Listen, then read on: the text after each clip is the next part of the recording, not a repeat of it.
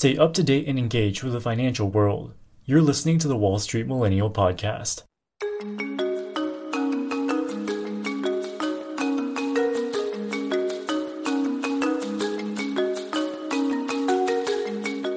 A few days ago, Jamie Dimon, the longtime CEO of JP Morgan, gave a dire warning about the economy.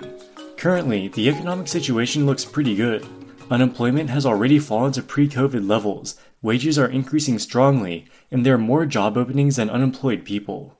But according to Dimon, there are dark storm clouds on the horizon which threaten to crush the economy across three major axes. The first two threats come from 40 year high inflation and how this is forcing the Fed to tighten monetary conditions at an unprecedented rate. Over a less than two year period, they're expected to increase the benchmark federal funds rate from 0% to 3%, one of the fastest hiking cycles in history. During the pandemic, the Fed pursued a historical quantitative easing program, printing 5 trillion new dollars to pump into the bond market. Now they're doing a 180 degree U turn and sucking this money back out of the economy at a rate of $95 billion every single month. And as if all that wasn't enough, we're also facing the black swan event of the Russo Ukrainian war, which is wreaking havoc on global commodity markets, especially with regards to energy and food. In this video, we'll take a deep dive into these economic threats and see how bad it is likely to get. Before we get into the video, I want to tell you about our new Wall Street Millennial newsletter. This daily newsletter covers all the biggest market moving events that you need to know to get your day started. All the news, insights, and analysis gets sent each morning straight to your email inbox. The best part is, it's completely free. To sign up, just go to wallstreetmillennial.com slash newsletter and input your email. You can unsubscribe at any time. Link is in the description below. After the 2008 financial crisis, the Federal Reserve took short term interest rates down to zero and bought trillions of dollars worth of bonds under their quantitative easing program. At the time, many old school economists and right wing politicians criticized these extreme measures, saying that it would result in hyperinflation. To their great surprise, this hyperinflation never materialized. Prices stayed stable, with inflation running near the 2% target, and the economy gradually recovered. With inflation tame, the Fed saw no need to increase interest rates, and their short term policy rate stayed anchored near zero until 2016. There are two main reasons for this. While the money supply increased by trillions of dollars, most of this ended up sitting on bank balance sheets, not making its way into the real economy. Also, we are still in the golden age of globalization. Expensive domestic manufacturing was being replaced by cheap foreign labor, keeping a lid on price increases. As the economy is recovering from the pandemic, Fed Chairman Jerome Powell seemed to think that we would have a similar situation. He infamously declared that inflation would be transitory and kept interest rates near zero throughout 2021. What he failed to consider was that both Donald Trump and Joe Biden signed multi trillion dollar stimulus plans, which were far greater than any of the 2008 stimulus. This, along with supply chain issues, have caused inflation to accelerate to the most extreme level since the 1980s stagflation the Fed is now finally taking its head out of the sand and pursuing the most aggressive tightening cycle of the past generation. They've already increased the short term federal funds rate from 0% to 0.75%, and are expected to take this all the way up to 3% by 2023. This would be the highest interest rate since 2008. At the same time, they're starting to unwind their $9 trillion balance sheet at a rate of $95 billion per month. The last time they did quantitative tightening like this was 2018, where they reduced by only $50 billion, or about half that rate. So both the current size of the balance sheet as well as the speed it will be sold off are unprecedented. The reduction in balance sheet is primarily executed by selling US government bonds, and to a lesser extent mortgage backed securities. This could be a big problem. The US government has racked up $30 trillion of debt and is still borrowing about $1 trillion per year. During the pandemic, the Federal Reserve would buy the bonds that the government was issuing, allowing Washington to spend almost unlimited money to rescue the economy. Now the reverse is happening. The Fed is selling bonds instead of buying them. The legendary hedge fund manager Ray Dalio has been sounding the alarm about this situation for a while now. There would be a huge supply demand imbalance with US government debt. The government wants to issue more and more bonds to fund its deficit spending, but most investors don't want to buy these bonds as the nominal interest payments will be eaten up by inflation. By the basic laws of supply and demand, this means that yields on government bonds have to go higher, and probably a lot higher. The interest rate on the 10 year Treasury bond has increased from 0.5% at the depths of the pandemic to almost 3% today. In nominal terms, this is higher than the pre COVID level. But when you consider that inflation is running north of 8%, you're still losing money in real terms if you buy a bond. To convince people to lend money to the government and soak up supply from the Fed's quantitative tightening, yields might have to go to 5, 6, and maybe even as much as 10%. If bond yields really go this high, it could cause the stock market to crash even further, as investors dump shares in favor of getting guaranteed nominal yield in the treasury market. According to data compiled by Nobel Prize winning economist Robert Shiller, stock market valuations are very sensitive to interest rates. This chart shows a cyclically adjusted price to earnings ratio of the S&P 500 versus the yield on the 10-year treasury bond. During the stagflation period of the 1970s and 80s, bond yields skyrocketed and the PE ratio tanked to as low as 6. Over the next 40 years, the bond yield steadily decreased and the PE ratio increased.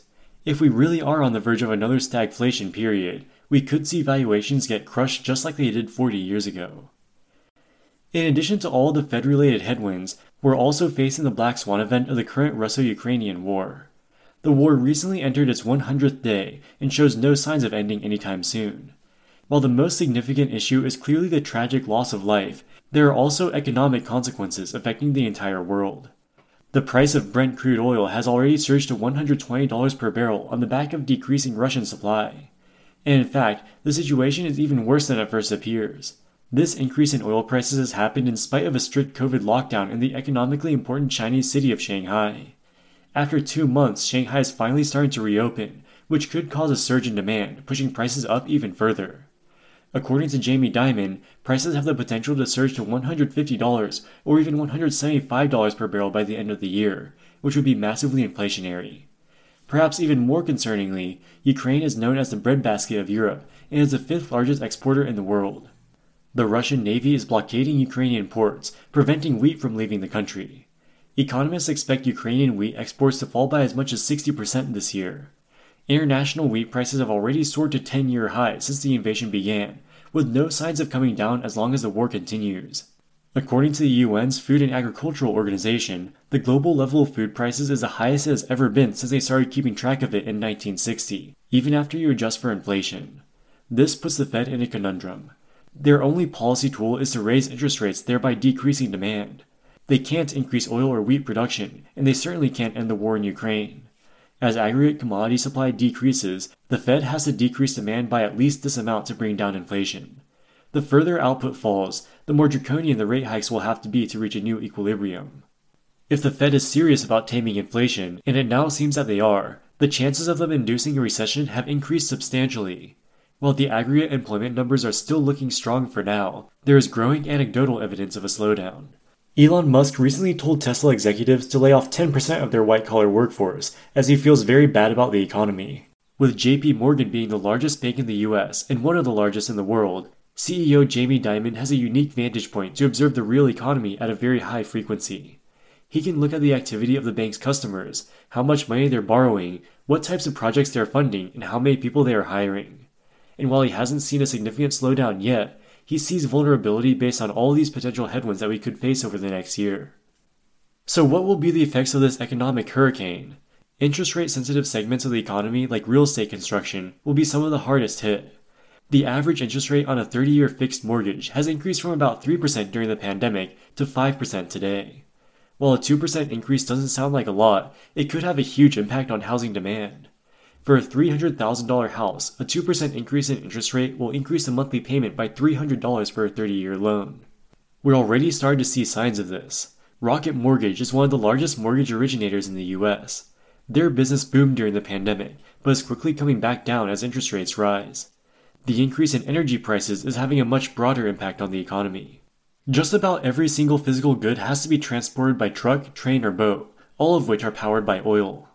Thus far, retailers have been able to pass these higher input prices onto consumers given the backdrop of growing wages. But if the Fed tanks the economy into a recession, this will no longer be the case. Just a few weeks ago, Target's share price lost a quarter of its value after they reported disappointing profit margins driven mostly by cost inflation. If the economic hurricane scenario that Jamie Dimon is predicting plays out, these cost pressures will only get worse. So, how should we prepare ourselves for all these risks? Jamie Dimon says that JP Morgan will be more conservative with its balance sheet. They'll reduce their lending to risky borrowers and hold more safe assets. As an individual investor, you can also make moves to prepare for the potential stagflation. As we said on this channel many times before, oil stocks were the best performing sector by far during the previous stagflation. While history doesn't repeat itself, it does rhyme. As oil companies have underperformed technology stocks over the past decade, they've come to make a smaller and smaller proportion of the broad indices. This has left many passive investors underexposed to this powerful stagflation hedge. Over the past few months, the XLE Energy ETF has finally started to mount a comeback. If oil prices really increase to $150 or even $175 per barrel like Dimon is warning about, there could be further room to run. While this video is not financial advice, I personally have increased the weighting of oil stocks in my portfolio recently for the exact reasons that Jamie Dimon is talking about. You've been listening to the Wall Street Millennial Podcast. Don't miss a minute wherever you go. Wall Street Millennial, signing out.